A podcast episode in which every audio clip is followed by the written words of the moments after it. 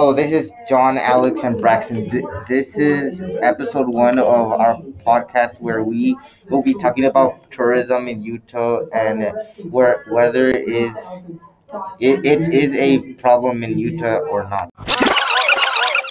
Now we have been thinking about problems in Utah and we came up with one that is pretty controversial. Now, which one is that? The problem we have been thinking about is tourism in Utah. Some people think that tourism is an issue in Utah because they think that sometimes it could be hard to enjoy landmarks. So we've been trying to research this to see what we think about this. The main topic that people talk about is what we said earlier, which is Some people in Utah don't like how crowded some landmarks are in Utah. Actually, the people in Utah that enjoy tourism is the most the most that really like how crowded all of the trails are. Also, people don't like how the people might scare away all the wildlife because they are so loud. So the other side of the ar- argument is basically saying this: it is okay that tourism is really big in Utah.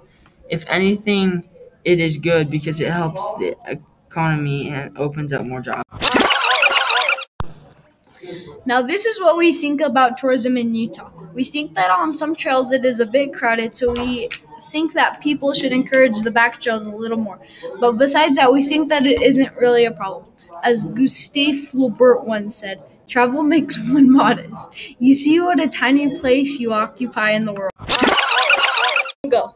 Thank you guys so much for listening to our very first podcast about tourism in Utah. And stay safe. Thank you to Braxton, John, and Alex for coming. Goodbye.